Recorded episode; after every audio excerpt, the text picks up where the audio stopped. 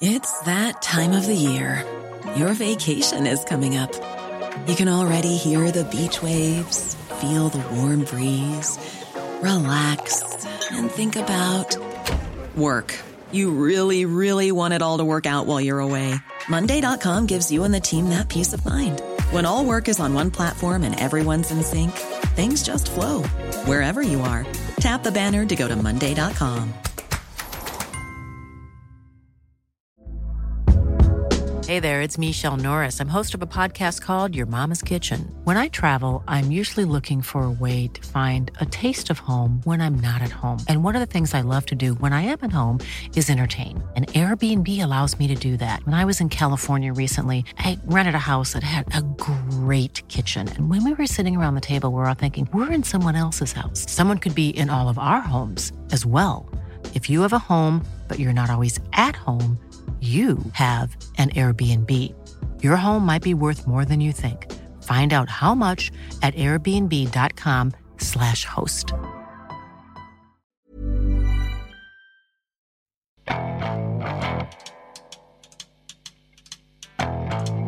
Now, when I was a little boy, at the age of five, I had something in my pocket.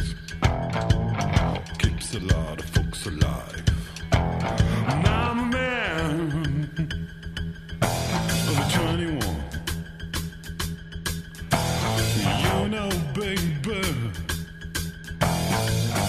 we can have a lot of fun.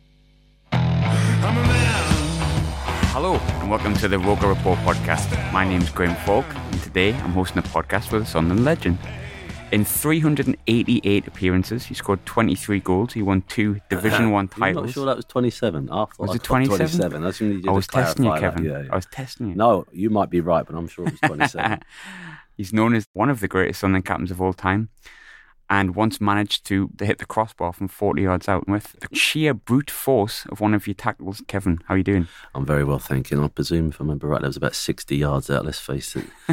the stories always get exaggerated as they get older, don't they? That was So- a hell of a tackle, mine, then. I, It was. Yeah, I did want to hurt him at the time, but that's a, a time of the past. I'm a nice lad now. Big dunk. Yeah, he was top man, by the way. Nice, easy one to begin with. Yeah.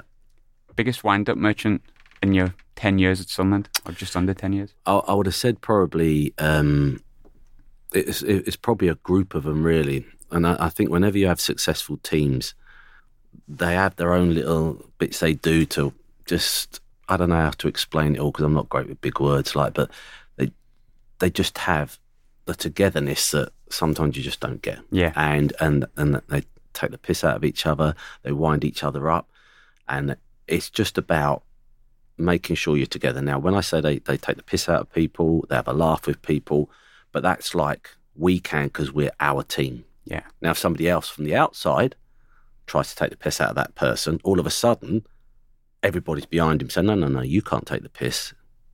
He's our captain or he's our teammate. We can, you can't. You need to be part of us to be able to do this. You need to earn that right. And you find then that they're the strongest teams because you need to have a laugh. You need to have a bit of fun.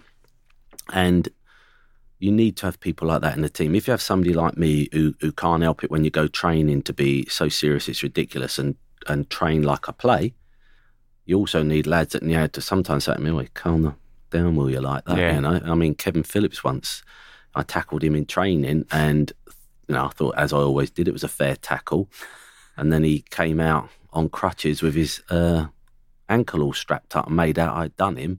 And he wouldn't be fit for Saturday. Well, I was bloody mortified. He was just taking the piss out of us. Do you know what I mean? There was nothing wrong with him, really. But if you were to really ask me, the two that used to get me at it a lot were was um, Tony Coton, actually, our head of recruitment now, and Paul Stewart. Yeah. And the two of them used to concoct things together. You know, there was one time they'd done a thing where I think we were in Ireland, and uh, they said, "Oh, we're going to have a meeting today, discuss who's going to be captain next year." Now you can imagine, I'm going, "You can go yourself." Like I'm captain. oh no, Kevin, it's a you know, like we have to be democratic like that. Well, honest to God, right? They wound me up for ages, and then I went to go to the loo. And no, Scotty, Martin Scott went there. I think what happens? I think they voted, and Scotty voted against me. So I followed Scotty's into the loo, have a, and I'm fucking hammering. Scotty sees me big mate, like going, why the can you vote for me like that? He's gone, well, to be fair, he said, I thought you'd win it hands down. He said, I just wanted to chuck a little grenade in there, like, you know. But they would do this to me just solely to wind me up. Yeah. They, and they knew they were doing it on purpose. And then there's another time I had this thing about when we travelled to games. Say, for example, match day would be a red shirt travelling would be with blue. So I goes to the boys, right, we're travelling blue tomorrow. So everybody knew what we're going. So we looked a team, like we looked Yeah, professional. yeah, yeah. So I'm thinking we're all in blue, puts me blue t-shirt on, look, thinking I'm looking good like that. I turns up, everyone else is in red. now all of a sudden I'm thinking, did I really do this? I'm sure we was in that. And then all of a sudden you start thinking, now it might sound on the radio talking to about it now quite minor, but when you've got a group of lads who are completely in a different colour to you and going to me, what you're doing like, you told us this and nailing me. And it was only when we got to Darlington railway station, because we travelled by train that Yeah. day, that I looked over at him and I saw Tony Coton on his phone looking at me, waiting for Paul Stewart to get on, basically saying, We've got him like that. And if I hadn't have clocked him doing that, and I just went, and obviously I can't really say what I said. I've sworn a couple of times, just don't like doing, but oh, but it was that was just minor things. But they would get me at it all the time, Yeah. and they would love it. Now I can sit with Tony now in the training ground, and they start bringing out stories, and I'm not lying when I say I'll start crying with laughter because he'll bring up stuff that I've completely forgot about.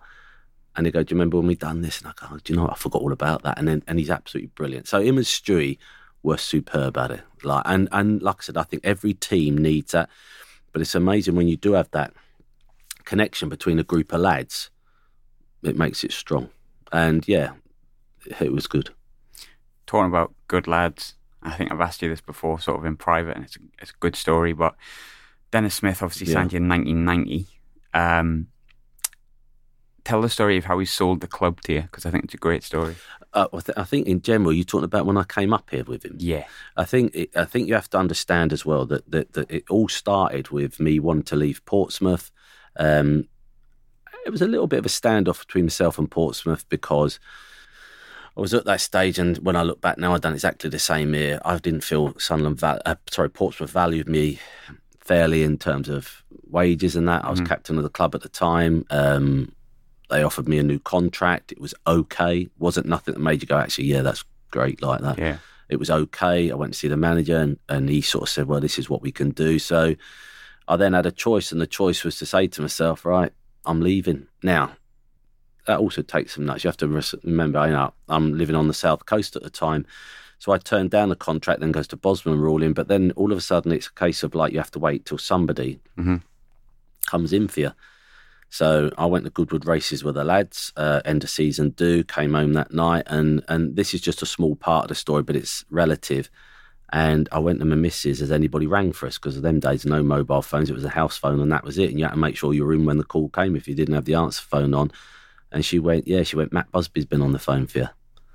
And obviously now, why at the time you still think Matt Busby like that?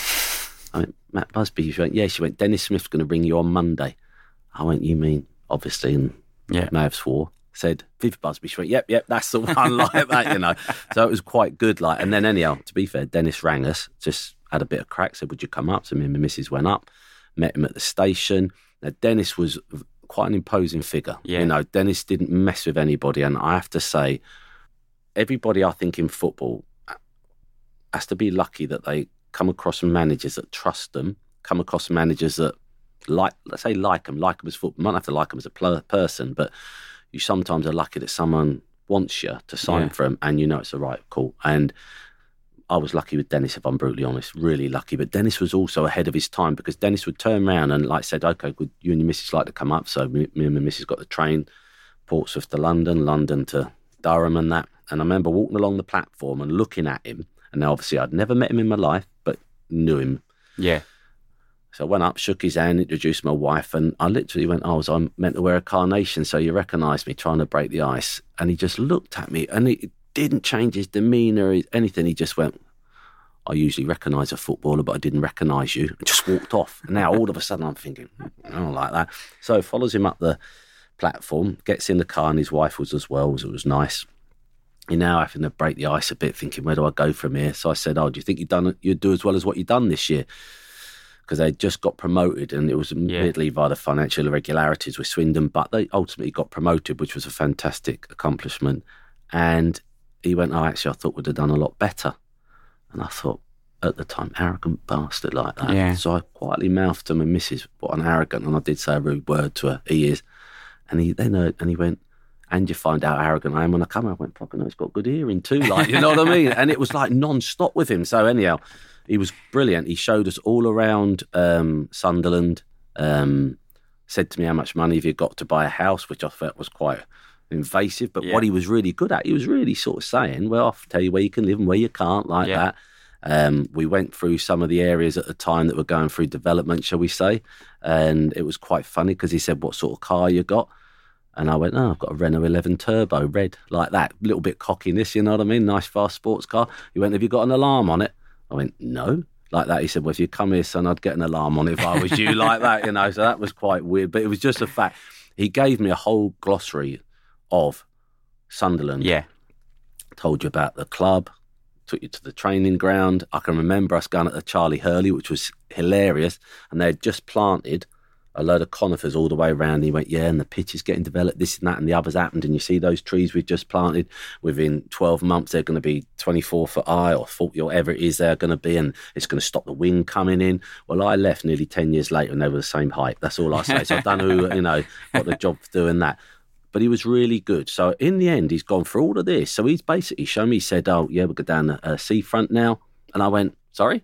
He's going, "Yeah, we'll go down the seafront." I went, "What? Sunderland's by the sea now." How ignorant is that for me that I didn't realise Sunderland? Yeah, they're all nodding your heads, going, "Yeah, bloody ignorant." Like that. I didn't realise. Now I grew up by the sea, so for me it was like music to my ears. I'm Yeah. thinking, "Oh, happy days like that." So he took us down the seafront and that, and then he went, "Right, what time's your train?"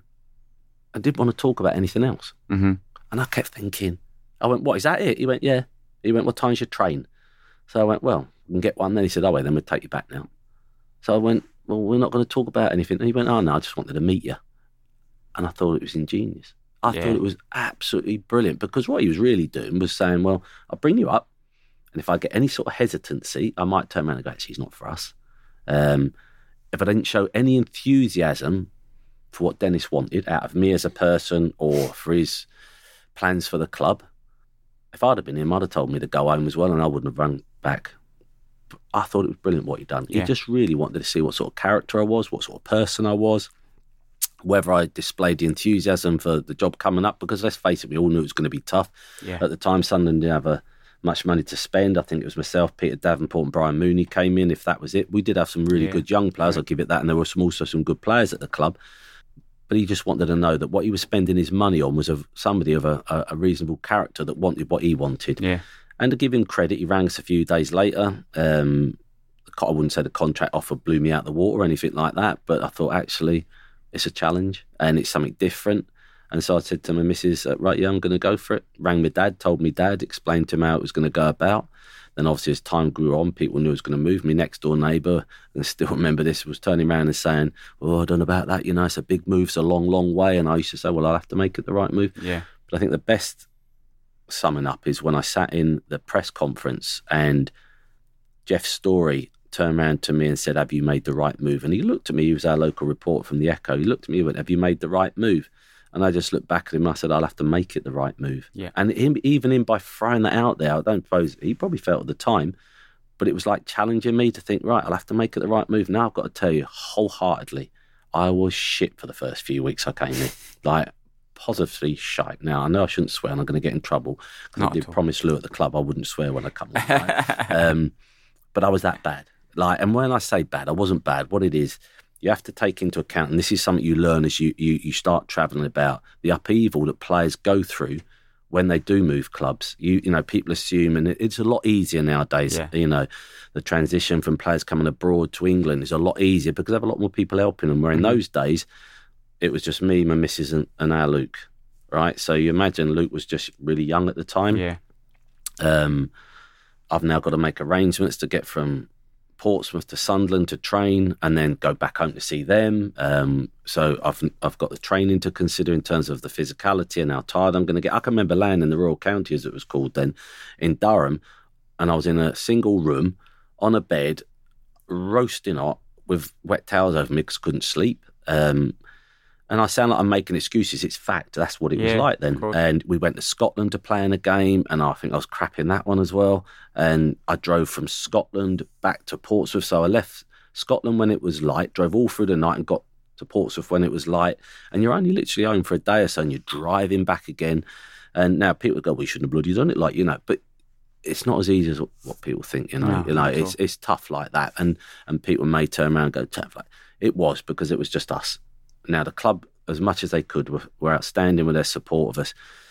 And then I remember we finally got sorted out to go to our little place in. Uh, we rented a place in Willington that the club out fine for us, and and it sort of slowly but surely came better and better and better. I was very fortunate that the lads were outstanding. Dickie Ord, who technically I'd come to play either alongside or challenge for a place with, was outstanding. Benno, all the people you'd expect you to help you and and and did. Proper characters. Yeah, they, they, Yeah. oh, the characters was the characters. If I'm brutally honest, were, were probably why I knew it was the right place for me because Yeah. you had such a variation of them and that. And and then, anyhow, so we moved to Willington, and to then understand what you're coming into is important because we played Torpedo Moscow, I think it was called, on the Saturday, whenever it was, and. I can't remember what the score was. All I can remember is slotting past Tony Norman for an own goal. He's running out. I'm trying to lay it oh, 4 1. Thank you very much for that. Well, obviously, I helped uh, the, the the four like, and I slotted past Tony Norman. And you know, you think things can't get any worse, but Yeah. actually in the game, I played okay. Yeah. Taking into account everything, they were in their season, I believe, I remember rightly, and we were doing pre-season. But I went home that night, and pivotal moments, epiphanies, whatever you want to call it, important moments was me saying to my missus, "I'll go out and get some Chinese tonight." You know, so goes into the village again. No one really knew who I was goes in the village, goes in the Chinese, opens a door, goes up, orders me Chinese, and you just stand there, don't you? Now looking at the telly, trying to read the paper, looking at the menu in Chinese, thinking why do they put it in? No one can understand it, but you do. and then the door opened again. I looked over my shoulder, and this is where you understand there was a slight um, way of pronouncing the name Ball in the northeast to Yeah. what you'd get down south. And I looked round at this bloke, and he's looked at me through the squinty eyes. He'd obviously been to the working men's club, and he just went to me, a ye Kevin Ball, a ye Kevin Ball. I'll never forget it. And I looked round, and, and I just went, yeah. Which he then proceeded to tell me I was effing shite. and he said it very vehemently and quite to the point. And I remember looking at him. Lucky enough, the lady came back with me Chinese, and I looked at her. Now, be fair, she wouldn't have understood what was going Yeah. on. I got me Chinese. I looked back at him. I went, thanks. And I walked out the door like that. And I got home and I went to my missus. If I could never guess what, this bloke in the Chinese has only had the audacity to turn around and say to me, You Kevin Barlam. When I went, Yeah, he said, I'm effing shite. She just went, Well, let's face it, you ain't been very good. And just took the Chinese and went. And did- but it was good because there are moments that that person, who I've never, I don't presume, seen since, even though I have spoken to someone who said it, you know, oh, me mate, it was me mate like that. And if it was, brilliant. Yeah. Because he probably helped me.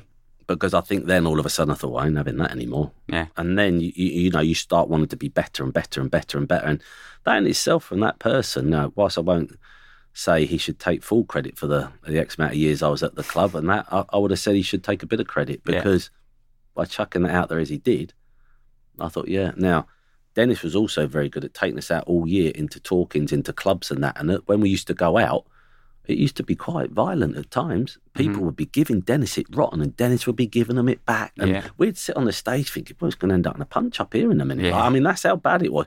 But I give Dennis credit, he never backed down at all.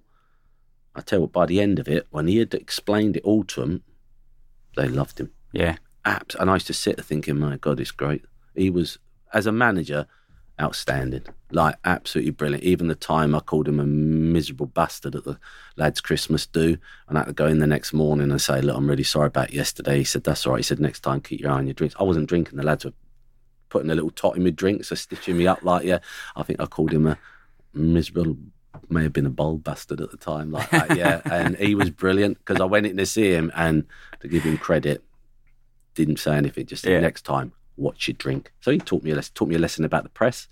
I said something to the press once, next couple of days I went, he said, uh, been, been the press boys, have we? And I went, yeah. He said, you need to come up my office. And he didn't cane me, he just taught me a lesson again about what the press do up here and how they can twist, turn, exaggerate.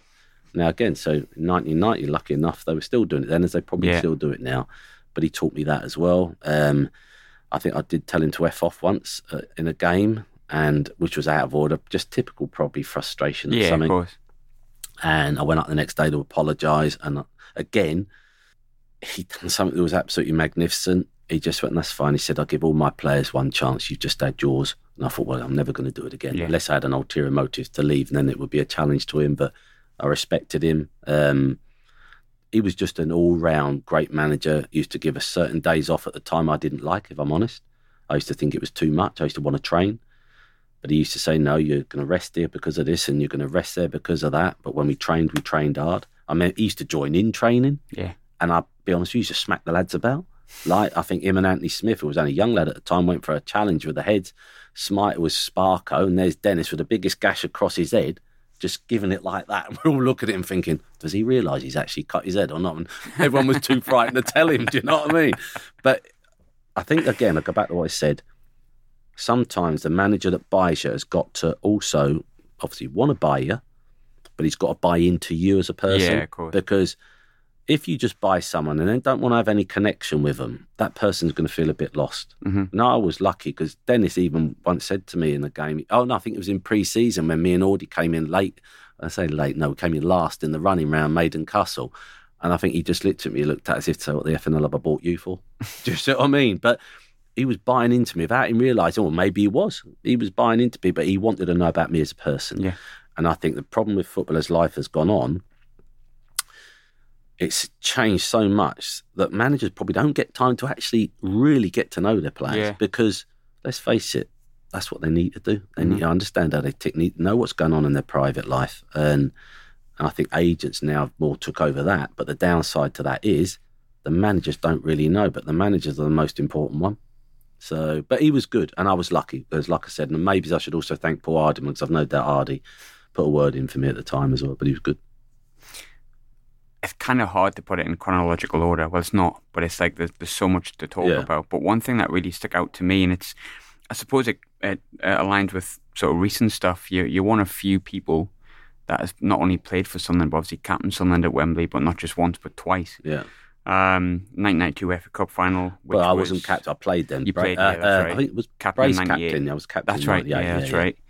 Um, both games were kind of different. I would say we were probably the favourites in the playoff final, and that was a mammoth Yeah. four-four game. Liverpool, obviously, you're nine times out of ten going to be the Yeah. favourites anyway. But I suppose I'll ask you more like this as a captain for the '98 game because I say you went captain in '92. But how do you handle that defeat as a captain and as a player when you get beat at Wembley? How do you how do you recover from that? Uh, I, I think again, I go back to what I said. You know, if you have players around you or players within the squad, they're not that, that are good players. Let's face that, does help tightly, but also resilient to defeat and mentally strong enough to say we need to go one step better. Yeah. Now, everybody after a game gets upset. If you get beat, you know, like after the two Wembley games this year, you know, everybody goes with high hopes and we want to come out of it. We want to see our team running around as winners and we want to celebrate as fans. We want to celebrate as staff or celebrate as players. We all want to do that. And after a game, that, you know, if you look at the, the, the playoff on how the goal came and it kicks you in the kahunas, doesn't it? Mm. Right. Now you have a choice then. Do you feel sorry for yourself? And we're all different. I think uh, you know it's important that we understand that we all have our own ways of dealing with these situations, and some players might take a couple of weeks. Yeah, Some players might take five minutes, and people go, "God, does it not matter to him?" No, that's his way of dealing with it. That's him saying, "Listen, this is how I want to put it to bed. I ain't going to worry about it because I can't do nothing about it, so I'm putting it to bed." Bash gone. yeah, What I can do now, right, is look to what I can do to improve. I think the biggest thing about the game itself, one, we we were talking about this prior to our playoff final this year, and people were associating the two, and I tried to s- separate them. I mm-hmm. went, yes, there is obviously the same team and all that lot, but this is this team now. It was that team then. Totally different scenarios, totally different club in terms of where we were, what we were doing. So I tried to separate the two because I think it was really important that this team, or the last season's team, got the credit they deserved, and it shouldn't be, you know, anything to do with ads. It was yeah, there's similarities, but it shouldn't be. But so you, you look at the game anyhow. So we go back to our one in '98. You play the game the way it did, the way it fluctuated between who's going in front, who's not. the situation with the goal towards the end of the game. Then it comes to penalties. You have the people that are now not on the pitch Kevin Phillips, Lee Clark, who's going to take a penalty. You know, I had this thing about if I ever had the opportunity to take a penalty, would you want to take a penalty in front of a 90,000 fans at Wembley and knowing that there's hundreds of millions or whatever watching on telly and the game's worth millions? Right, I'll ask the three of you in front of me now. Any of you say yes, out and out. You're going to. I, I, I, I, I, I would take one, but bollocks, because Graham. I feel That's but I'd bollocks, miss right? it. Right, so there you go. But in the main, though, right, what do we all say? We all think, well, I don't want to take a penalty. Not a chance. Right? Would I But- be nervous? That would, that obviously. Yeah, yes. you would. But do you know that's that there in itself is like how you would always feel. And in that game, my my thing was they had gone off. Reidy went, "Who wants to take one?" I couldn't live with the fact afterwards that if I hadn't have said, "Yeah, I'll take one." I had, by the way, I'd practiced. That was the other thing. I'd practiced for my best penalty, right? Yeah, I'd practiced. For my, I would have said it probably was because it was like I knew what I was doing without a shadow of a doubt. I knew what I was doing. I was going to go and take it, and I went, "Yeah, I'll take one," because I didn't want afterwards if someone said, "Why didn't you take one?" Now, if I wanted to say truthfully, I didn't want one, and if someone in the press said to me, "I'll be honest with you, I didn't want to take one," I'd actually say to the player, "Fair play." He's admitted he didn't want to take one. I have no issue with that. What I would have an issue with, if someone afterwards had said, "Oh, I wish I'd took one," I'd probably want to knock him out Yeah. because I'd go, well, it's easy now to say I wish I had. I have the balls to say I was too frightened. And I, as captain, would be the first to go, yeah, I understand that. And I wouldn't have an issue with that at all. Now, did I shit myself? Absolutely. But you have to go in a little zone when you get into that. And and then obviously it came in and what happened. And even when you look back at Mickey's penalty, if, if someone had said to me when he was on that run up, is Mickey going to score this? I'd have put everything and anything on saying no. Yeah. And but if someone had said to me when Mickey Gray picked the ball up, would he score? I'd have pretty much said yeah. I absolutely loved Mickey Gray as a player. I think when we talk about people at our club over the course of the years that have really surpassed everything, Mickey Gray for me is one of those. Yeah. Local lad, putting up with everything. As a player, brilliant. Trained, brilliant.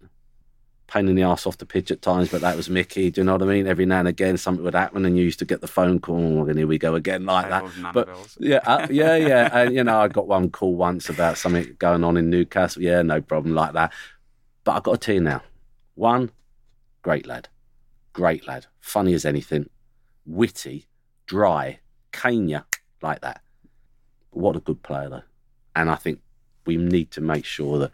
Sometimes I look, listen to him now, talking with a plum in his mouth, and I think, oh, he has reinvented himself. Well, well done, Mickey, like that. But I've got to tell you now, great player, great trainer. I went to Sheffield Wednesday once. I'm going to go back to our bit. I have to tell you, with under 18s one year, and Mickey was at Sheff Wednesday, and he weren't playing. I think he was coming back from injury. And then I looked at this lad running across the top pitch. Now Mickey was getting some age then, by the way, and I just went to the lad. See that bloke there? I said I watched him playing in the reserves at 16, and I said he'd play in our first. Oh, who is it? And I told him, but he was unbelievable. And then he came up to say hello. It was lovely to see him, fit as anything.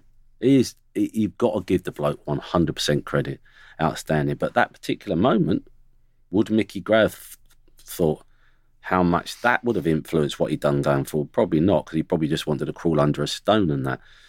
But what was important when I go back to what I said about, you know, Tony Coton and Paul Stewart is having great people around you.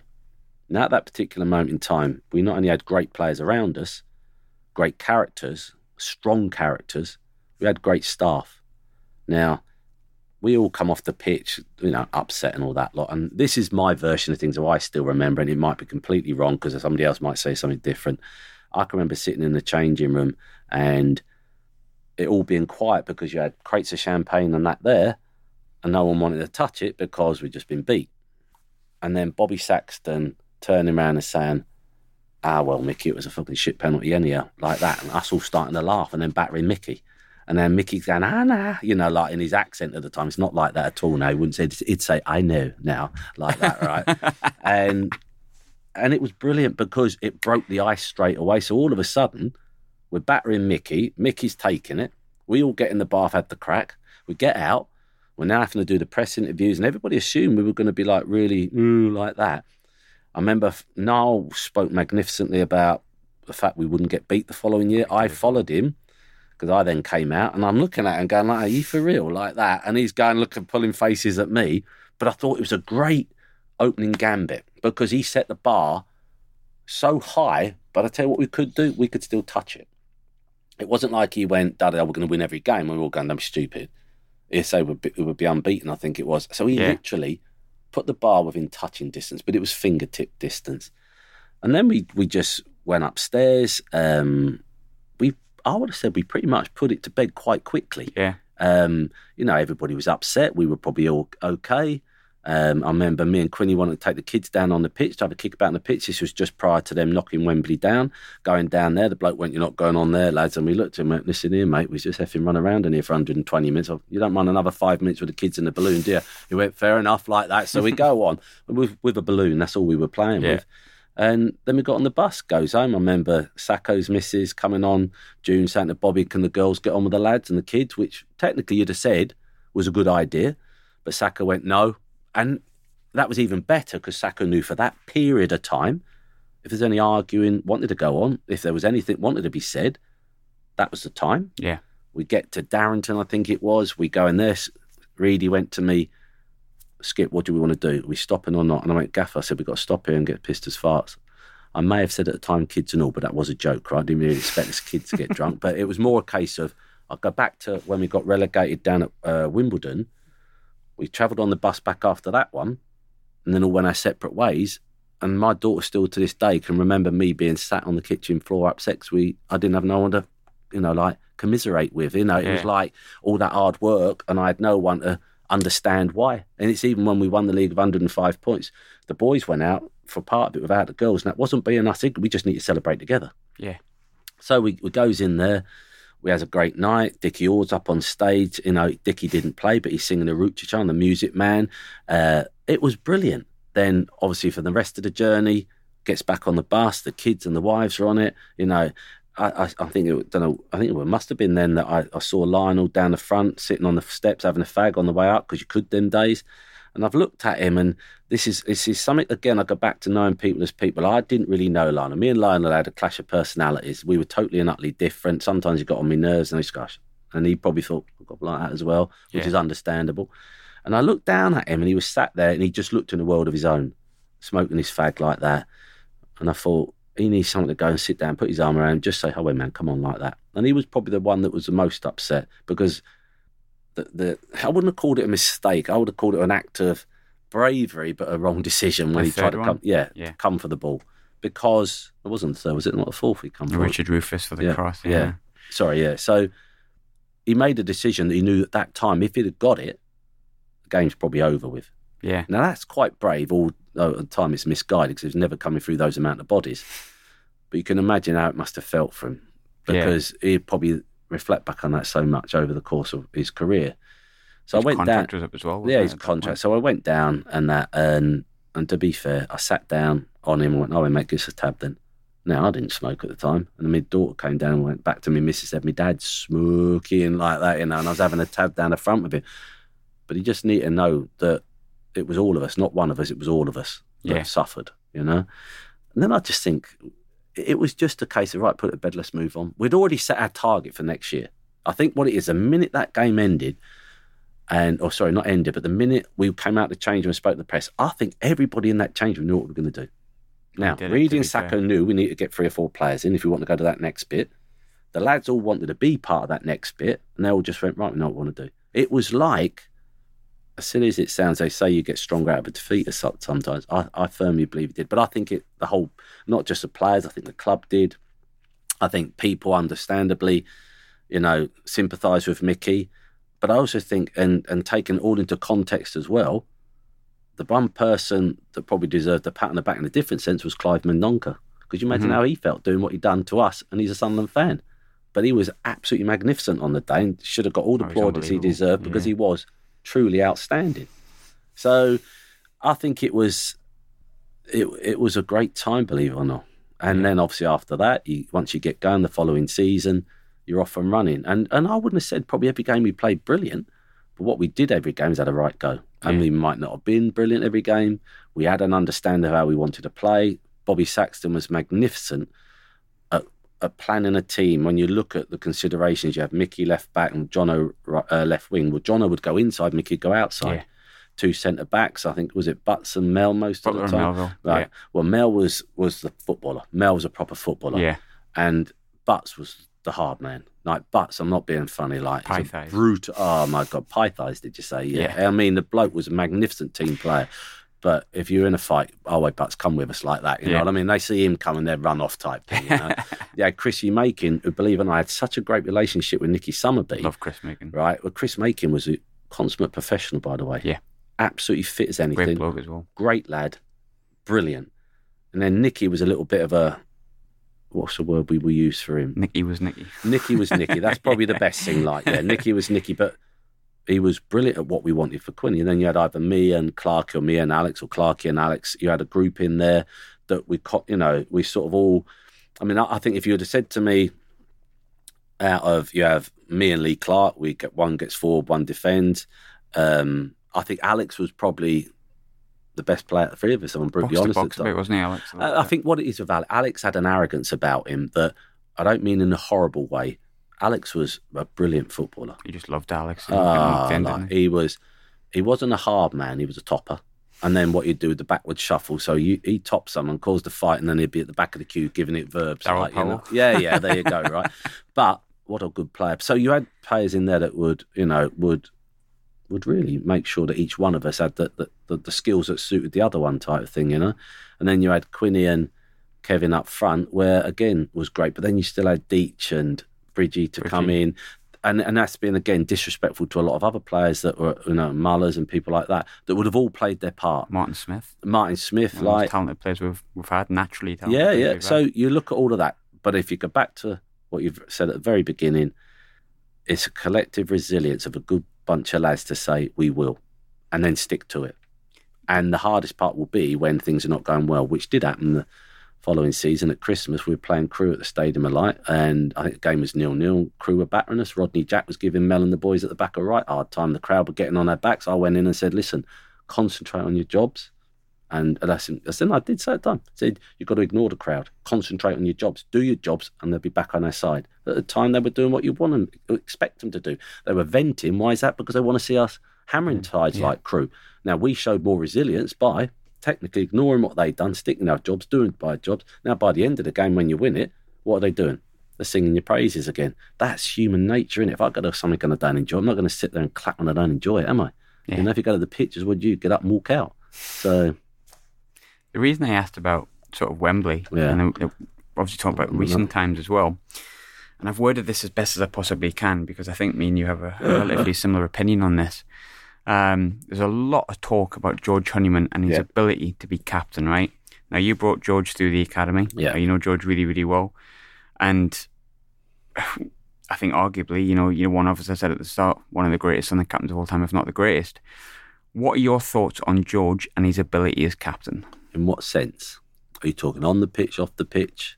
Both. Why? Why? Why? Because I think me and you both think he's the right choice. I, I 100% think he's the right choice. I think it's also at times how you perceive a captain to be and what you want from your captain, and everybody has their own idea of what they want from their captain, and and I think they're entitled to that opinion. The modern game, what influence does a um, a captain have on the pitch? Again, that's down to opinion. Some say they want this, some say they want that. The one thing I will say about George is he will not shy away from anybody, and it doesn't matter who he is. He will not. If he's got something to say, whether it's on the pitch, off the pitch, he will say it. Now, I've never seen a game in which George has played where I've questioned his attitude, his desire, or his ability, really. I've always seen a lad that's give everything for the cause. Now, at times, the unfortunate thing is that'll be to the detriment of him Yeah. because, you know, it, there might be a role that he, he has to do that because for whatever other reasons, he's doing something different. And, and, and really, Jack will explain that probably in better senses of why he wants him to do that. But the one thing with George is he won't come off the pitch saying, I could have worked harder. Mhm. He won't. He might come off the pitch questioning something he had done. I'm not saying that because George will look over his game and that. And I just think if we were to say at the time we were in the club, we need somebody that understands the club, understands the fans, understands what it means to play for the club. George was the right person. Yeah. Um, if you then take that off the pitch, will George be a shrinking violet when it comes to the changing room? I can categorically tell you no. if he's in the changing room or in training and he needs to rip someone, everyone assume because George's stature, I bet he doesn't say he does. And I'm not saying George would ever get in a scrap because George is a lot more educated than probably what I would have been. That's right? Wickham. Yeah, yeah, yeah. yeah, true. Like, yeah. But then if you take it to that for an example, right? It obviously meant something to him, didn't it? He's not shy of getting involved. And it, and and if it came to it, he'd be straight in there. It- not a question. It was him defend. To me, it was him defending his teammates in the way that Alex Rae, Kevin Ball, Right. Quinn. when you go back to that situation, sorry, when you go back to that situation, I'm sure I said at the time when they were talking about it, I went, hold up. I'm not saying George was right what he done, hmm but isn't that what we want from our players? Isn't that what we want from our captains? Isn't that what we want from somebody that's prepared to play for Sunderland Football Club who it means everything to? So again, you'll have different opinions on it. You could have some people that say the captain should know better. You'll have other people that say good on the captain for getting involved. So you'll have a variation of opinions on the matter. My thing was at the time, and I did say this as well, good on him. Yeah. If that's what he felt he needed to do at the time to defend one of his members of staff or members of staff of the club or his teammates, I'd be the first to say, good on you, George. Just next time you shouldn't have got caught. Yeah. You know, like that. If it's a sly right hook, which I've done in the past, then like, yeah, so be it. But like I said, I I regularly go out for, for lunch with George. We talk about things. We laugh. We had lunch the other day, um, hour and a half it might have been, and we were laughing about football Yeah. things most of the time and situations I was talking to him about. He was talking to me about. Um, he, he's he also knows he's lucky that he's got some really good people at the club. Obviously, with Cats leaving, you know that was a big ally of his. He's very good friends with Cats, but he's got a lot of good senior players at the club that George will bounce things off of. But I, I've got to tell you, George doesn't matter whether. It, put it this way, right? George doesn't mind nailing me if he has to nail me about something Yeah. right? And he knows that if I had to nail him as a young player, I would do it, but it'd be the best intentions. George, not frightened. It's just sometimes, I don't know whether it's what people want from him or they don't see it, but yeah, I think he's the right person because he does care about what we do. Yeah, same, I agree, Yeah. hundred percent. Now, I think this is probably about the fourth time we've chatted, and I still kind of get all my questions across. I but know, we do have we do have a couple of Twitter questions, Right, go on. right? I'll get I'll get shot if I don't ask this. Long story All short, right, go on then. I'll bet it's about Vinnie Jones. yes, Well, yeah, there you go. the right. Vinnie Jones story. Did you really pin him up against the wall at Roker Park? Right. Firstly, what stays in That the- means yes. Uh, yeah, I was going to say what happens in the, the corridor stays in the corridor. Do you know it's funny the amount of times that story gets brought up, and it's part and parcel of maybe that era of what we were like with each other. I remember playing against Vinnie for Portsmouth. I remember he was and still is for me a player that was absolutely magnificent at making the most of what he had. Yeah, Now, I have this big argument nowadays about footballers in general. What what makes a good footballer? For me, a good footballer is someone that makes the most of what he's got. And and I, I won't tell you the name of the person I used to sit and talk to about him at times, and he would cane him. Used to say he's not a footballer, but I used to disagree. I used to say, well, one, I've played against him many times to know he's a person that would never ever leave anything on the pitch bar and six studs down your shins like that if he Yeah. could. Um, I remember, like I said, watching him at Portsmouth when we played against them. I remember then watching him. I mean, that was when I played, sorry, for Portsmouth. I remember being down at Leeds and Tony Norman kicking the ball out, Vinnie controlling it on his thigh, and then volleying it back and then putting it over Tony's head. Now, when people talk about skill, if I said to you, right, there's 100 footballers, see if they can do that. If you're one that can, everyone will go, you're a great footballer. Yeah. He did. So for me, he was a brilliant footballer. I don't care what anybody says. Like, and, you can dress it up how you want to look at it from a technical point of view, a physical point of view, a tactical point of view. Because let's face it, he knew his job and he knew his job Yeah. well. So when people say, "Well, okay, then who should we look up to?" Now, did Vinnie at times want to get involved with punching other people in the head? Of course he did. Why is that? Because that was the style of player we were. But we'd walk off the pitch afterwards and shake hands. Yeah. Now I saw Vinnie a couple of years ago at Watford, and, and he was with one of his former managers. And I asked at the time, I went, "Oh," and he said, "Oh," he said, "Oh, he's poorly," and and he said, "I'll come every year to take him." Now we're now talking, right? An actor, yeah, you know what I mean? An LA actor. We're not just talking a footballer that lives around the corner. We're talking about someone who makes the effort to come over and see him. We're talking about somebody that makes an effort to go and really technically say thanks to someone that's looked after Yeah. him. So I've got, you know, I, love him. Me, I laugh when I watch him on the TV, obviously, because I used to, I used to play against him. Stock. Yeah, that's what I'm saying. But everything that he does now, what what is he doing again in in the acting world? He's utilising what he is. So for me, is that not unbelievable sense? It's brilliant. You did nail him though, didn't you? Let's move on. uh, somebody asked, I thought it was a good question. It's kind of a basic one, but I thought it was a good one. Who would win in a fight between you and John Kay? Well, it's interesting because I don't think either of us would give up. Yeah. That's the downside. None, none, none of us would give up till we probably. It sounds awful. This I was able to kill John Kay like, anything like that. Um, The but lad I think, that asked, but, said, yeah, uh, but Casey is like Casey. Uh, again, what can we talk about? How can I politely say him? Take the role. I presume he's still. I haven't spoken to John for a long time. Um, was a role that involved with uh, with if I, again young people in Chester-le-Street surrounding areas. This is what last thing I knew he'd done, and helping them in situations they're in, right, without evolving and going into it too much. Now, when I used to say to people about that, they go, "What, John Kay?" And I go, "Oh no." So if you knew John Kay as a person, you would know yeah, he was the perfect person for that because he wouldn't judge them and he wouldn't condemn them, but he would try and help them. And we spent a lot of time together. And I, I, I'll tell you a funny story. We went, uh, I think it was Ibiza after the 92 Cup final, right? And I'll never forget it because I was distraught after the cup final. I think it was, no, it wasn't the cup final. It was 1990 when we got relegated, I think, with Denis Smith. I'm trying to think which one it was. Well, anyhow, long story short, I ended up being roomed with, um, it might have been the 92 Cup final, actually, Timmy Carter, Brian Mooney, John Kay, and me, right? But that's four of us in a one bedroom apartment, so the other two are on camp beds, right? So you can imagine what it was Yeah. like. Now, I didn't want to go out. I'm sure it might have been actually when we got relegated. I didn't want to go out. I thought, no, I'm not going out. I wasn't in the mood and I wasn't a big drinker then. I didn't want to go out. So the boys all go out. I thought, I'm going to bed. So I go to bed. And then, whatever time, there's a knock at the door and there's Casey. Right. So I've looked at him and I just run my bath. Right. okay. Ready to get ready to go out. Okay. So I go back to get in my bath. Bearing in mind, I'd let him in.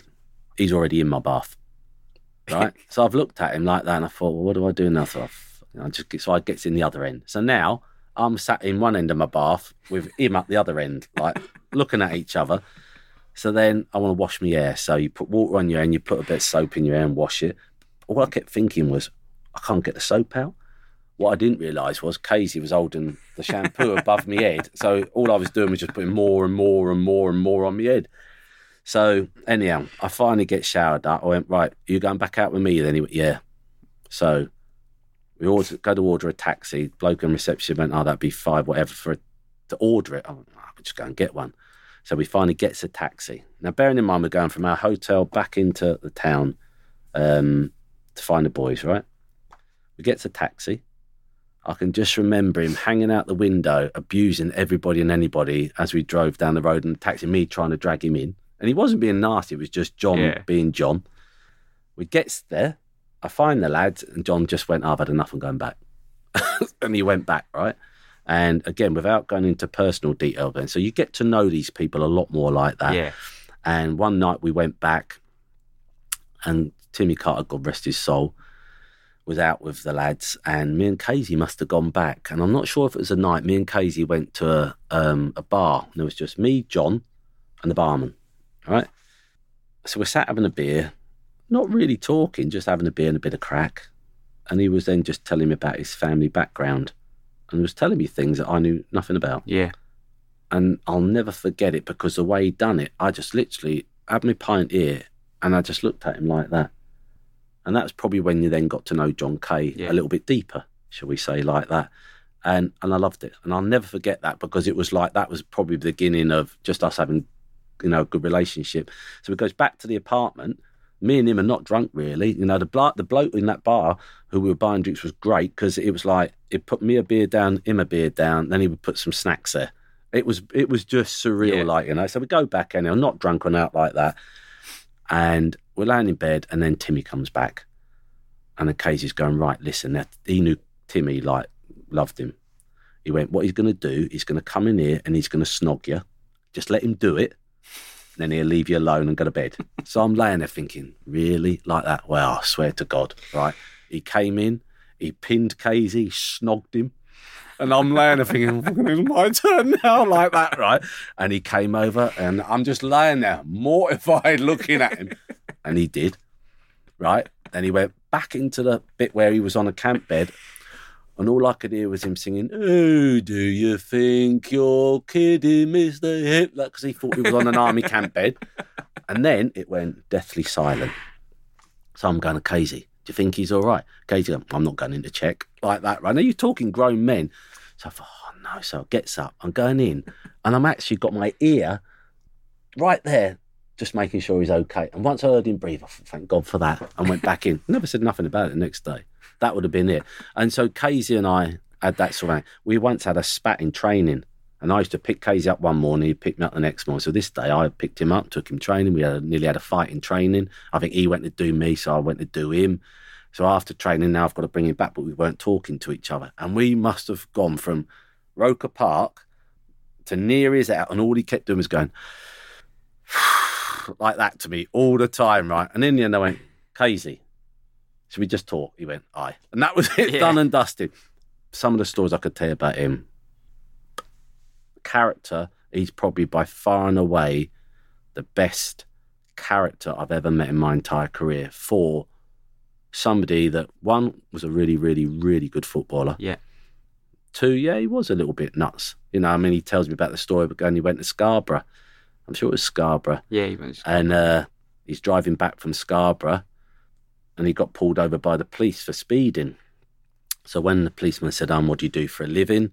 He said, I'm a footballer. And the policeman turned around and said, well, you do realise um, your football career would be over if you, you know, have an accident, 80 mile an hour like that.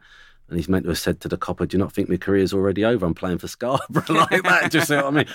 Casey, for one-liners, was fantastic. Yeah. For coming out with something that will just make you just laugh your head off. But with my kids, he was great. Him and Carol, absolutely brilliant. And I haven't spoke to him for a long time because, as with everything, I always said to all the lads I've ever played with, you know where I am. I know where you are. If you need me, just ring me. Not a problem. Yeah. If I need you, I'll ring you. But don't think it's something that we have to do every day because we all have our own lives and that. But just understand if you ever need any help or anything, give me a ring. Because if I need you, I will ring you Yeah. like that.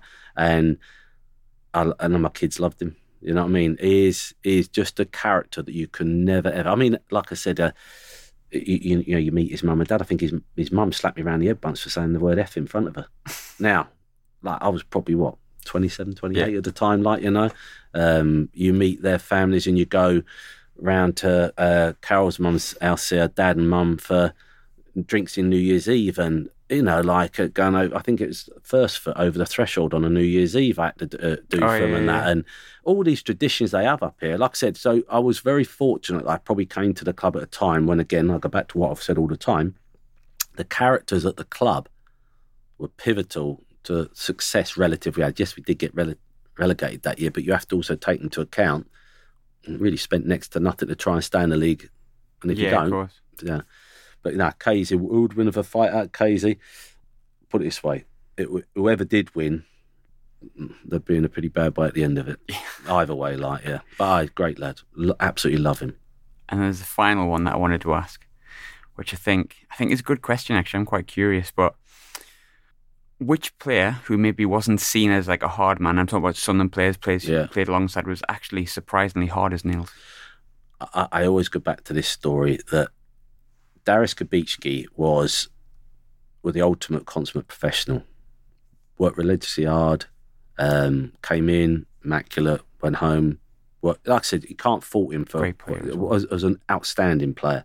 I got the blame for him being dropped at Derby by Reidy because obviously that would have been the most performances, and obviously Reidy left him out for Gareth, and then there's hell on, and Reidy had a go at me for not telling him, and I went to Reidy. Well, you didn't know. I said, how was I to know like that? You know, and I got the blame for that.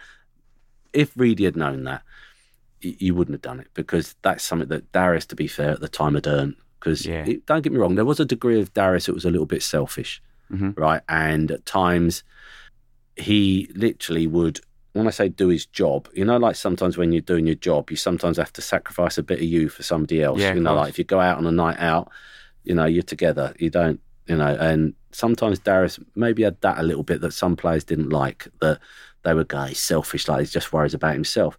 But if that was Darius's way of getting ahead, if that was Darius's way of making sure he stayed where he was, you have to sort of understand that. Now, if you get into a situation where you can blatantly go to and Darius, you're bang out of order there because A, you know, when that happened, you should have done this. If you can educate him on it, so be it. Yeah. But you also have to understand Darius has got his missus. I think she had, he had a little girl at the time. Yeah. In another country, he's just wanted to make sure he keeps himself going. Yeah, Couldn't course. fault him at all. I'm not going to tell you the player's name, but anyhow, so there was a spat between two players, right? And it got to the stage where they wanted to have a scrap, right? So this particular player obviously fancied his chances. So it's going to be this, we're going to do that. So the next day I went, right, if you want to have a scrap, that's fine. In the players' lounge, pair of you have your fight, then that's it, finished. Because I used to say, well, if you want to have a fight that badly, get it over and I done just with do it. right? But and most players don't want to fight. In training, they stand up to each other, don't really want to fight, right? So in the end, we went, if you want to do it, do it, right? So we all goes in there, and the two of them start, and the lad that thought he was going to batter Darius got battered, and it, not battered as in, but, but Darius was also what he didn't know was a bit of a boxer, and Darius punched his head in. But the funniest thing was, we were all laughing because we had to stop it. Because Yeah. in the end, he'd have battered him. So Yeah. it, it was funny because this lad went in with thinking, I'm going to give him it, like, uh, you know, like the shrug of the shoulders. And Darius popped him all over. It was absolutely hilarious. And in the end, we've had to get in between them Yeah. and just go, right, enough's enough, like that.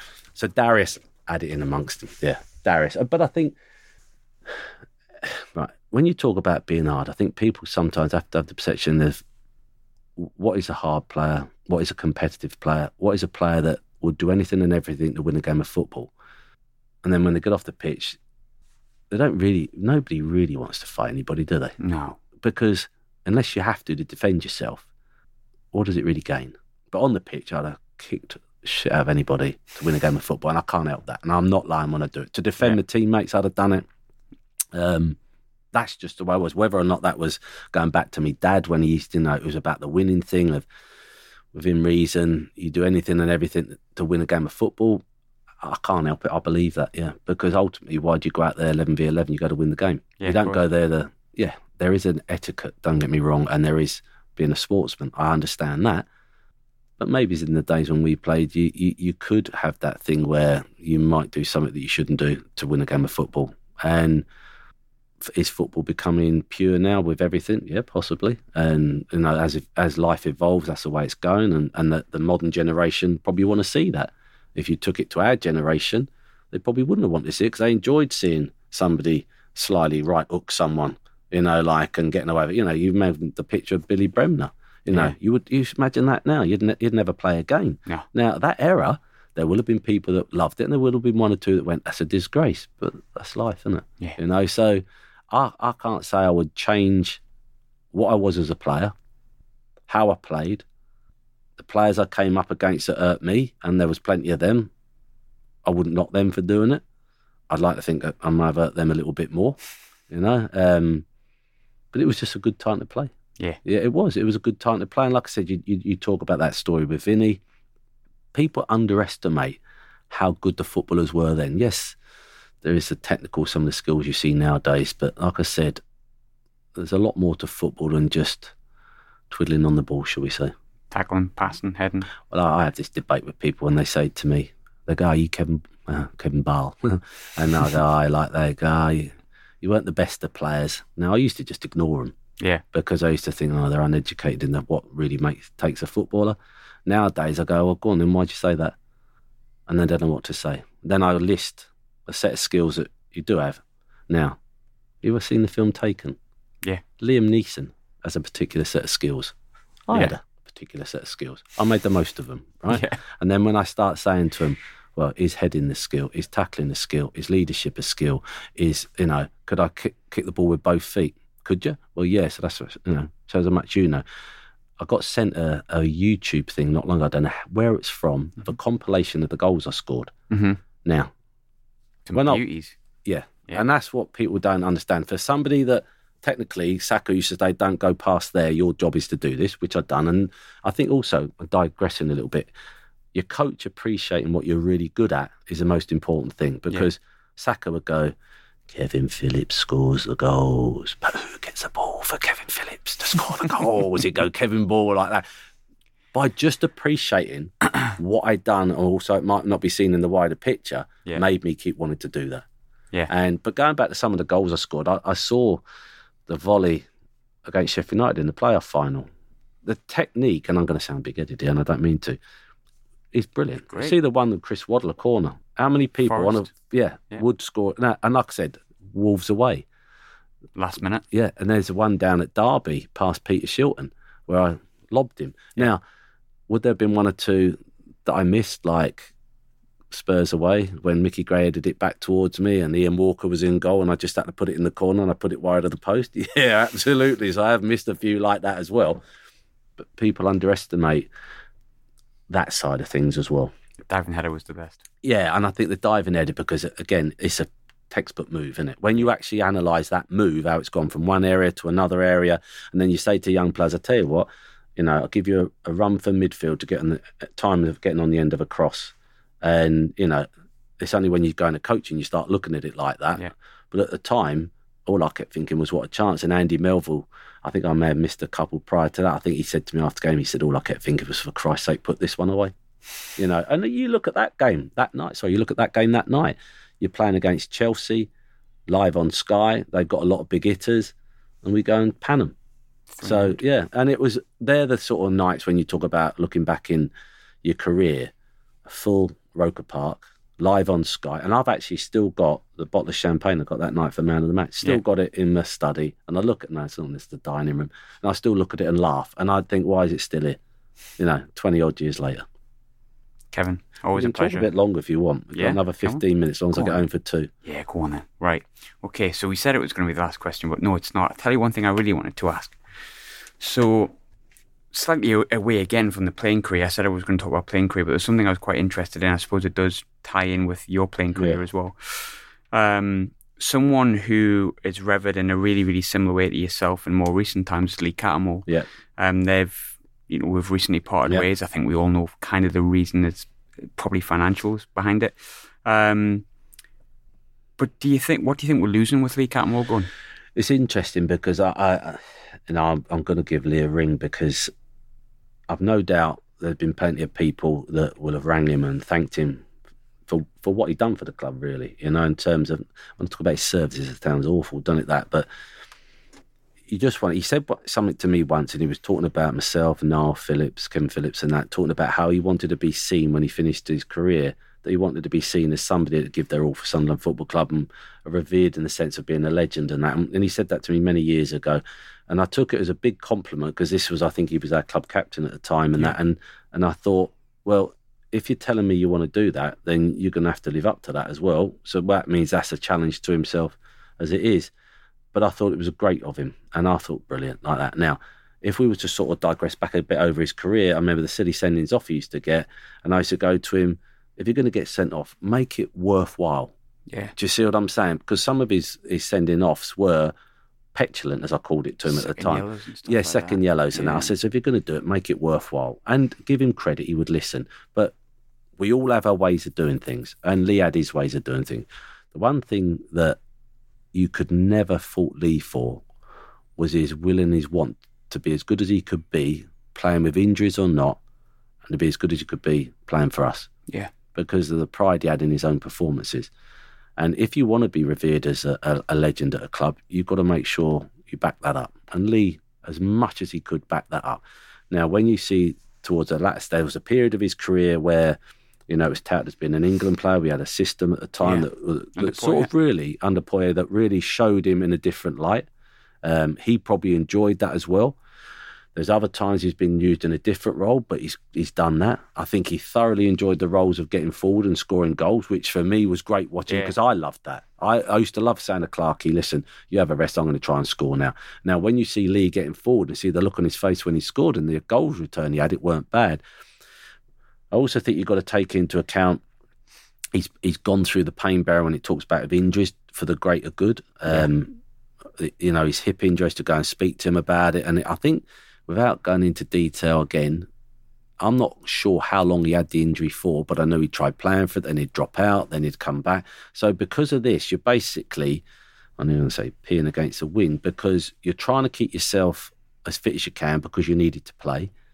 But you're actually totally really not helping yourself at all No. because all you're gradually doing is making it worse and worse, and you're then struggling to be that as good as what you can be. Then people start questioning your performance and that. And I take it back to we had a young player once in, in a really important game, and he was poorly.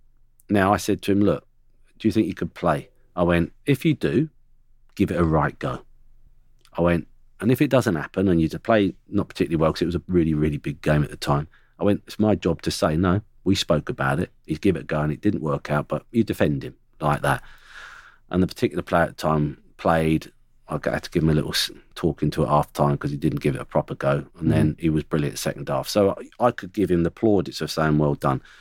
I think as a manager, when you know your players are playing with injuries, whilst you don't want to give away secrets to opposition and that, he, he should have been rightly defended because there was a time that he would have been playing with this injury that curtails your performances. You know, it, it sort of, I would have had to play, I say 100% because I played with loads of injuries over my careers, but you always want to be as strong as you can and as fit as you can. And if you're asked in an elite league like the Premier League to play not 100% fit, not often you're going to get away with it either.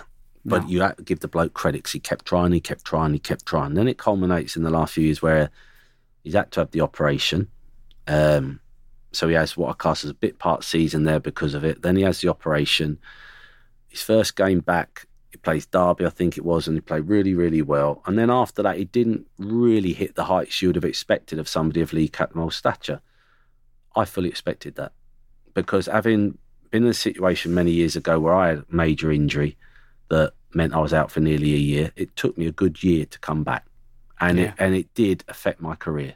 No, that- no, at Portsmouth it affected my career. The injury I had, I had a thing called lateral compartment syndrome, and I played with it for a long period of time. Then I had to have an operation on it, and the surgeon, when I came around, actually went, "How the hell you've carried on playing with this? I don't know." And it's probably because of the fact the manager at the time had said to me he had spoke to the surgeon, which is actually a, probably the biggest bloody lie ever, who said I could carry on playing, but it wouldn't do any extra damage. Well, I did.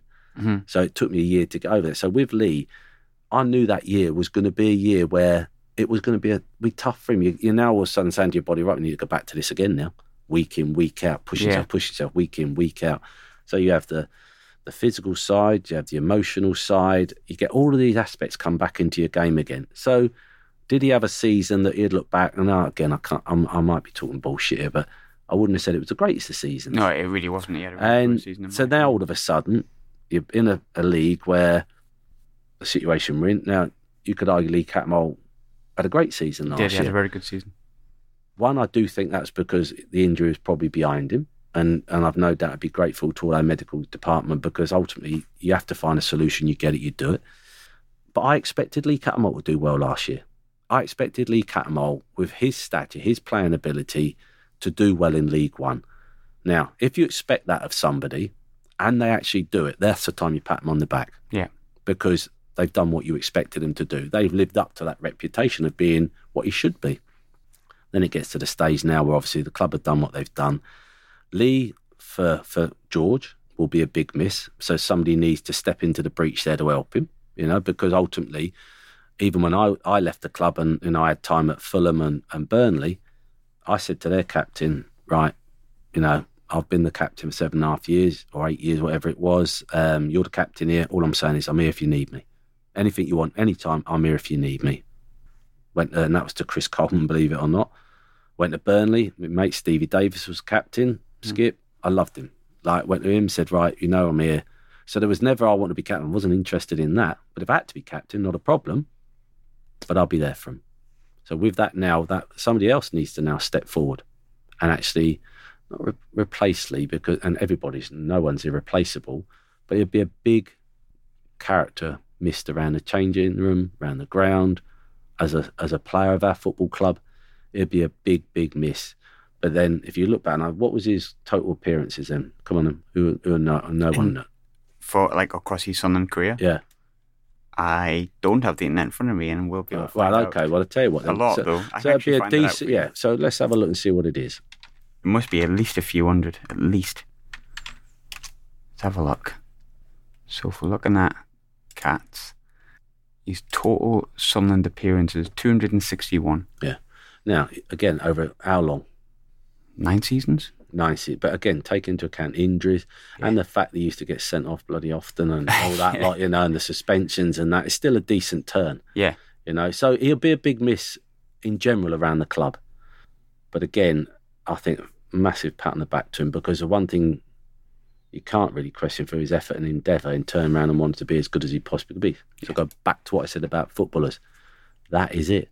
You, the art of any footballer or anybody in general is is it is having your potential and surpassing what you can and being as good as you possibly can. And like I say, it'll be a big miss, Lee. Big miss for George.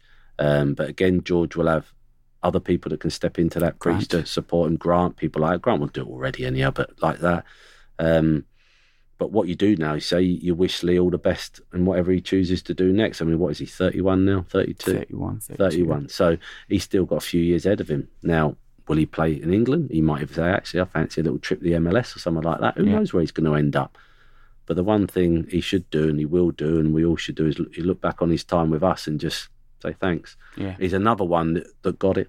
And I think when you get it and it gets under your skin, you go away upset because you don't want to really leave, but you know at the time it's the right thing to do. Yeah. Have we got time for one more? Yeah, go on. So, see which one could go for. Good question, I think, yeah. Who is the hardest character to captain? Like, did he ever have to have stern words with someone, or you just you didn't connect with them and you found it quite a challenge as a captain? Uh, that's quite a tough one, that really, because tough question. Because you kind of touched on Lionel before, and you said like Yeah, you were but Paul- different people. I, I tell you, Lionel, um, maybe it's Tommy Sorensen a little bit as well. When I think about it, I think I once told Tommy Sorensen to shut the F up in trains. He was getting on my nerves. She's shouting at us. Um, Tommy was wasn't difficult, but he was just a quite a, again, as a goalkeeper, maybe that's what it was. See, but I also got to tell you this I love my goalkeepers. Yeah. Like, I loved my goalkeepers because Is that I you think, try to love him? Huh? Is that where you try to love them? yeah, him? yeah. I think what it was with Tommy, I just want to make sure he was concentrating. Um, no, I love my keepers. I think that's one of the hardest positions ever, and I just think you, you know our job is to protect them, and their job, if it's the last call, is to save us type thing. You know, Yeah. Lionel was a character. What he was, what he was. Did I connect with him? No, but I, I really look at it now. Probably with Tommy, I probably should really take a sense of responsibility of that myself. I don't think there's anybody over the course of my career I can look back and go, "What a pain in the arse he was," because I think in the main, they are what they are. Can you change them? No, you can manage them. You can sort of guide them, and sometimes you might have to say, "Ah, you've got no chance of him." And if Yeah. if it gets to the stage where you think you've got no chance, you're probably not going to be playing anyhow because the manager would have already seen it. But I don't think there's many that I could really look back, and it's difficult. I mean, I've no doubt if someone said, "What about him?" I'd go, "Ah, like that." Um, anybody you think that might have been a challenge? Then? Off the top of my head. Yeah, see, no So it was a good, it was a good core of to, to use a, a David Moyes phrase, British British players, yeah. and all like from a similar sort of area. Like I had Alex Rae, Clarkey, Yeah, yourself. I think I think what it is in the course of the playing time. Gavin I know if you go become a manager, I think one of the most important things because the involvement of football and the way it's gone is understanding when people from different cultures, different ways of life come to you. Yeah. Is you've got to understand that you can't expect them to just go, "Yeah, we're going to be like you," because they're not. They're, they're Mm. not. So you've got to understand them to sort of, and that sounds really weird. This understand them to maneuver them into our way of doing things, but also give them good reason why it'll work.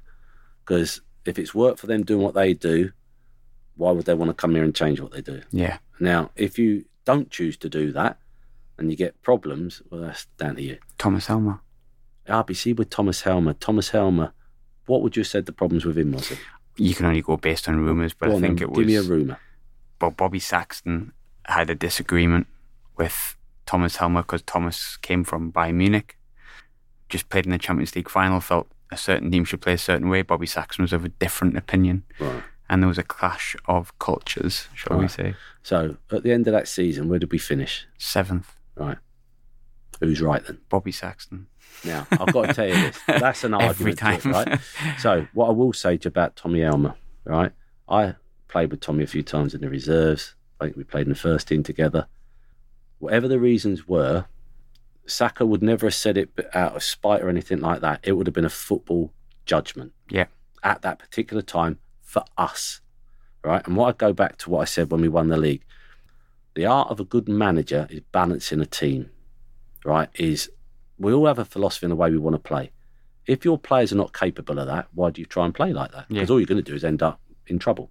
So we might, I might want to say I want to play it from the back, and I look at me back four and think, well, no chance that right, we can't do that. I need to find another solution. Do you see what I'm Yeah, saying? yeah, yeah, of course. Now, Sacco knew the most important thing to do was to balance a team. And if he felt at that time that wasn't with Thomas, unless it was a back 3 Mhm. he, he, he's entitled to say that because ultimately he's the one who's going to get the tin tack if it don't work. Now, whatever the disagreement was, they've called it. But that season, we end up seventh. So you have to turn around and go to Sacco. Actually, you've got some bollocks for actually doing that Yeah. because it's a big call, bearing in mind where Thomas had come from.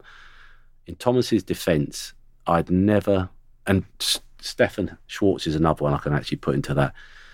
I'd never seen a player come in every day, train magnificently, play in the reserves just in case he was called upon magnificently, and all time be a great bloke. Yeah.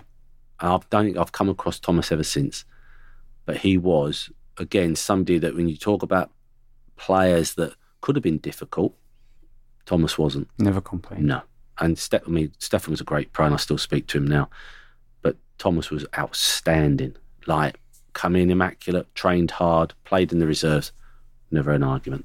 And that's credit to him. And now, when you consider where he's come from, Mhm. could he have spat his dummy out? Yeah, he probably could have done. But I think Thomas was was slightly above that sort of thing. Yeah. But again, you know, Sacco managed the situation for me brilliantly because that's how he felt. Go on, one more question, and then I better go. And I've Right. got gardening to do. What we got?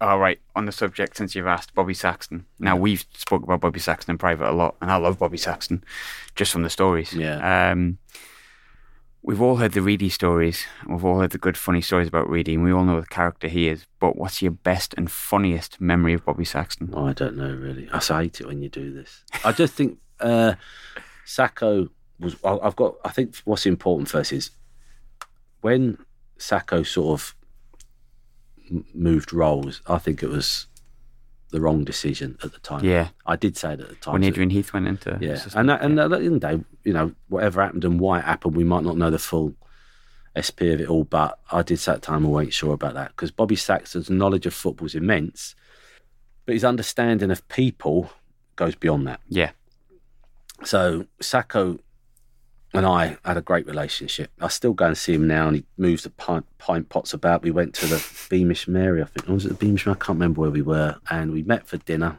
This was a little while ago, actually. He told me what I was having. I had to have the mixed grill. We got there at six o'clock, and we st- and then once we have dinner, we have the crack, then we'd go on about football. And it must have been maybe it's nine o'clock, and you know where you're just concentrating on each other by now, right? yeah, but you know other people are milling around you. And then it went quiet and they were just looking at us. We looked up and were, everybody was just looking at us and it was the start of the quiz. And they basically wanted us to piss off. Like, do you know what I mean? I went, Sack, I think it's about time we left like that. I was at Ramside not long ago with his Neil and him. And Neil had to go, so me and Sacco had an hour of a coffee and he's up in the there talking football, starting positional play. And I mean, God knows what age he is now, but he can't help his enthusiasm for it. So he's again somebody that might be in the situation now where he still is somebody that you, for me, could call upon and go, Mhm. right, what do you think of this? Now, it doesn't mean you have to do what he says, but he'd give you a solution yeah, or an opinion. But Sacco was funny because uh, we played down at Liverpool for an, an example, right? And I was meant to mark Steve McManaman and talk about Darius, right? So there's a set play. I was back in his corner, and I don't think for some reason I went up or something happened, and I ended up in Darius's position, covering us as a back four, and McManaman started running the other way. Now, for that particular moment, I don't think Darius probably even thought of it. Darius just made his way back to here to fill this gap, not realising we'd said, well, stay with McManaman until the ball goes dead again. So he left him. So McManaman breaks forward and only rifles a ball in from 30 yards in the top corner. Proper, by the way, right? I'm now in the right back position. He does that. Oh, I think I started running after him, going, please don't score as I'm running after him. Yeah. like, you know what I mean? And then Sacco started, didn't he? I could hear him from the bench. Barney! But enough. And give him the rubber ear, didn't I? I wouldn't look over there because I knew he was going to give me it. And he was quite good, right? So he left it, never said a thing. Now, I've got to get the timings all right here. I don't know if this was the right time. And then it, we might have gone to Grimsby. I might get this wrong, so if I am, I'm wrong. But we played the game. I only had a row, with, had a big row with Reidy. No, it wasn't that. When did he do it? But anyhow, I, I don't know if it was then, but we ended up having a words, me and Sacco, right? And, and he just threw it out there. Anyhow, where the call you when McManaman scored at Liverpool. It's like he, he stayed within him for it. weeks. Then all of a sudden, when he knew he could nail me, he'd go, and then anyhow, where the fuck were you when McManaman scored? And I just looked at him and I probably just crumbled at the time. do you know what I mean? But I, I'm not sure if it then was when we played Grimsby and I'd had a row with Reidy about something. And we went out that night and uh, to Manchester for a few drinks. Everybody stayed down. And we're in this club, and my mate from America was over, and Sacco wanted to get the ball out, right? And I went, Sacco, highway man, the boys are out. Ain't the time to get the ball out. And I think that's when he started going, ah, so we're a big footballer, are we? Think you can do this? Can He's in the middle of the nightclub starting to make out. And he literally systematically caned me as a footballer in there. My mate was behind him crying with laughter because he said my mouth just dropped. But I'm sure that might have been the time And he said, anyhow, where the fuck were you when McManaman scored like that? But it was like he stored it. Yeah. Do you know what I mean? Um, or the other one was funny was uh, the year we won the uh, championship with 105 points. I was still in the zone Yeah. because I didn't want to lose a game. Once we won the league, I didn't want to lose a game. Let's keep going like that. So I'm training like an idiot still. And Nicky Summerbee kicked me. So I've looked round and gone to Sacco. Sacco, that's a penalty. Like, and I probably said a few swear words as well. And he went, me, you effing what? I went, it's an effing penalty. What's it now like that? Ah, stop training. Actually, stop training to walk over. Ah, I said, he says, You've kicked the shit out of the lads all year. He's gone, and uh, you want me to give you a free kick? I went, yeah, like that. He went, get in. Like, he sent me in, right? I've gone, I'm not going in. He went, get in. I went, no, like that. Then he poked me in the chest, right? I'll never forget. He poked me in the chest. I went, Sacco, been poke me in the chest like that. Now, don't get me wrong, I wasn't going to do anything, but you know, that, that all of a sudden it's a little bit of standing Yeah. you know what I mean? I went, don't poke me in the chest. Then he leaned forward and he went, go in. I went, no. And then he went, do you want me to get the manager, Kevin? He called me Kevin. That's where, you know what I mean? And I went, no, I don't. And I walked in. I wouldn't go in, right? I would not go in. And I sat doing sit ups and press ups while the session was going on. I'm fuming like Yeah. that, right? And I thought I'd upset him. So after training, knocked on his door, went, Sacco, can I come and see you? Yeah, in you come, mate. I went, we all right like that? He'd gone, yeah, why? And he went, no, I had to do it. And well, what do you mean you fucking had to do it? He went, think about it. He went, you're still doing the job. He went, and you're at it. He said, this is fucking brilliant, fucking brilliant. He's going like that, right? He said, you're still at it. He said, I ain't got to worry about you. He said, but the others I have. He went, so that was my chance to nail that lot. He went, sorry about that. that was it. Like, just, I mean, it was like he had to use me to batter them Yeah. because to say, listen, if I can send the captain in, I'm to do it you lot. So up your game like Yeah. that. And that's what he would do. And, and but I thought I'd upset him. Even that time in Manchester, I had to go and find him. So that's, are we all right? And that's where you start learning little bits what it takes to be a manager and a coach. That is a psychological aspect's massive. But yeah, honestly, he was brilliant. And and all I was really concerned about was making sure we hadn't had a fall- fallout. Me, and Yeah. you know, sending me in, poking me in the chest, I don't give a shit about that. It's not really going to hurt me, is it? Um, and he didn't need to worry about me training because I'm still training as hard as I always had done. But he was cute at nine out of deal with people. So I go back to what I've spoke about during this tour. You can be a great coach, but you need to understand people, and that's when managers bring players in. Nowadays, it's one of the fundamental things they need to do is get to know their personalities, get to know, understand how they work a little bit, and sort of say, mm, and it might be they get in. Go back to Denis Smith. He done his work on me. He knew he thought, right, I've got half a chance with this one. If he thought that half a chance was a little bit the other way, he'd have just probably thanked me, and I'd probably never heard of him again. And that's where I don't know what impact uh, managers have now on signings, whether a lot of it is done from. They might say, yeah, but they need to get the feel for him. They need to understand. They need to just go, "Hmm, can I work with him? I, I worked with a young uh, sports scientist at a club. He's not young now, Scotty anymore. And Scott Ainsley. no, no, well, Scotty I'd worked with before. Scott Pierce, his name was. And Scotty had been working part time at the club. And there was a view to bring him in full time because he was very, very, very good at what Yeah. he'd done.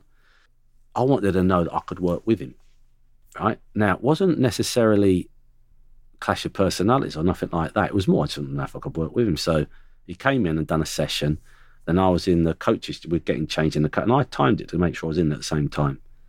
So I started having a crack with him like that. And he was going, oh, I I think I'm coming in to work with you full time. I just went, Are you? It's not what I've been told. So I threw it back at him a little bit and started sort of being a bit like that at him and just had the crack with him for about 15 minutes while I was having my shower. And then I thought, yeah, I can work with him. Yeah. That was it. I knew I could work with him and that's all I had to do. And I went back up and then when he finally came in, we sort of spoke about it. I said, he, he went, why didn't you come and do anything with me? I said, I did. I went, what do you mean you did? He said, well, I said, you remember that 15 minutes when I was having my shower and I was caning you a little bit? He went, yeah. I said, that was it then. I said, I need to know I could work with you. But I said, because, and you need to know you could work with me because you might have gone away from thinking I didn't like him. Yeah. And another time was we sat upstairs and we had an argument about training. We He got to know how football works. He's an outstanding sports scientist, He's exactly Scott Ainsley, outstanding. But he got to know me as a coach. He knew when I came in what sort of mood I'd be in, bearing in mind how well the lads had trained, what was expected of them, da da da da.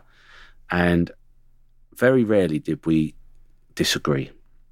But one day we came in and I disagreed with him. But I knew he was right. So I went, no, no, we're not doing that. I need to do this today. And I must have kept him going for ages. And he's arguing with me about it. And he's going, no, you're wrong. I'm going, no, I'm not. I'm right. I'm the coach, like that, right? Now, obviously, there has to come a line where he shuts up because ultimately the lead coach technically Yeah. gets the input for Yeah. everybody else, make decisions because his head's on the block type thing. And right at the very end, I went, now you're right, really.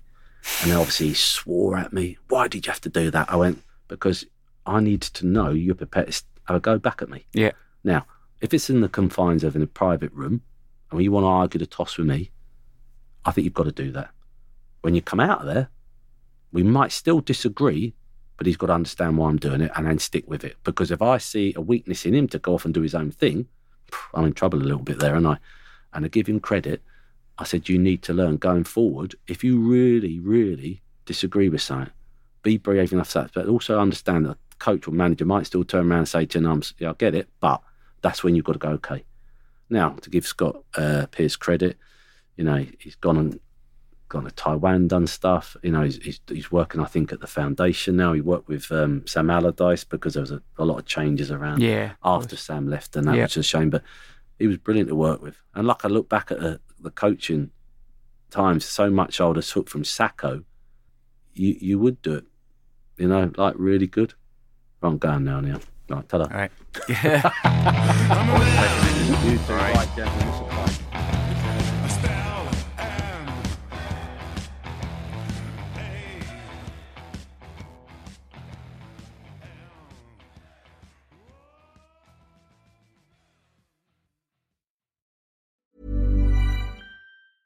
Cool fact a crocodile can't stick out its tongue. Also, you can get health insurance for a month or just under a year in some states. United Healthcare short term insurance plans, underwritten by Golden Rule Insurance Company, offer flexible, budget friendly coverage for you. Learn more at uh1.com. Hey, it's Danny Pellegrino from Everything Iconic. Ready to upgrade your style game without blowing your budget? Check out Quince. They've got all the good stuff shirts and polos, activewear, and fine leather goods, all at 50 to 80% less than other high end brands. And the best part? They're all about safe, ethical, and responsible manufacturing. Get that luxury vibe without the luxury price tag. Hit up quince.com slash upgrade for free shipping and 365 day returns on your next order. That's quince.com slash upgrade.